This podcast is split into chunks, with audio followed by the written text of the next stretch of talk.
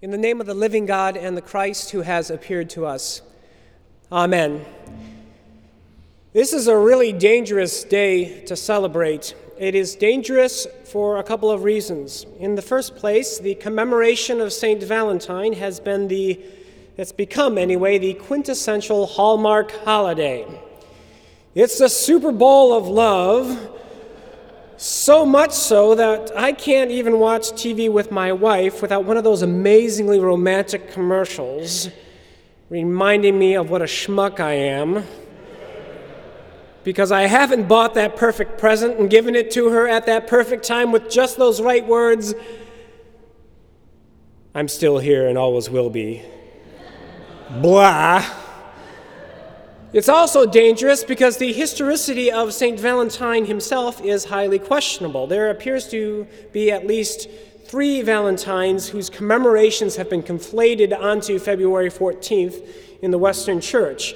Uh, one of these chaps seems maybe to have befriended young Roman Christians who were apparently prohibited from marrying. He's supposed to have sort of matched them up and married them in secret and then had been martyred for his work, but also for his confession of Christ, all of which is sketchy at best. It is also dangerous because of the reading we had for this morning, 1 Corinthians 13, which has become, let us say, overused. It's been described as perhaps the most beautiful and elegant passage in all of Scripture and maybe the most beautiful words ever translated into English. And this is why so many, many, many couples choose it for their wedding. It also appears at, at least at first glance on the surface to be one of the least offensive parts of the Bible, which also might have something to do with why it shows up so often at weddings. After all, who can argue with these words? Can you? If I can fathom all mysteries and all knowledge, and if I have a faith that can move mountains but have not love, I am nothing. If I give all I possess to the poor and surrender my body to the flames but have not love, I gain nothing. Love always protects, always trusts, always hopes, always perseveres. If you are studying to be a preacher, pay attention because you're going to be asked to preach on this text a lot. But the reality is that the book of Corinthians is actually a little bit more like real life and real families and real marriages and real communities like this one. Because there are a whole lot of difficulties and challenges and problems which lead up to this passage and which make these beautiful words possible but also dangerous. You see, St. Paul wrote to a group of early Christians who had experienced and were experiencing the full range of conflicts that you find in interpersonal relationships, in communities, in the church, in families. You name it, the Corinthians fought about it. They fought about money, leadership, worship, they had problems with doctrine, practice, and authority. They quarreled about the important things, and then they also quarreled about the things that really don't matter.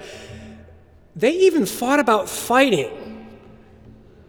The best way with trying to deal with conflicts. Does this sound familiar to anybody? Anybody's lives or church relate at all?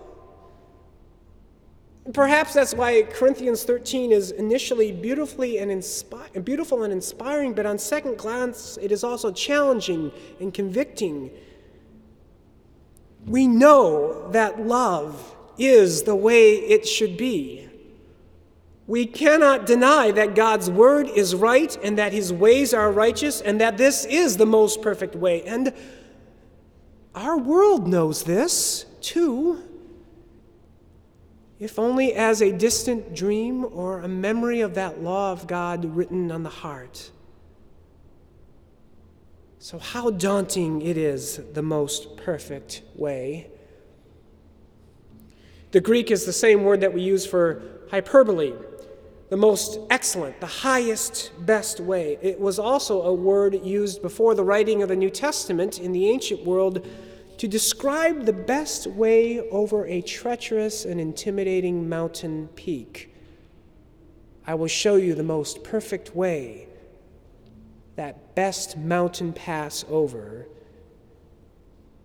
The greatest of these is love.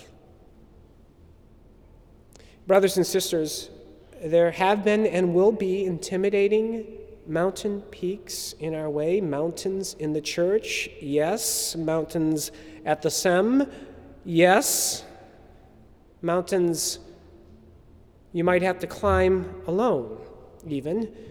I don't need to tell you this. You know what they are. They are, in fact, the mountains of sin, which we pile up between each other and before God. And of course, the answer is love. But it is not good enough just to say love. You can hear that on any Valentine's Day commercial.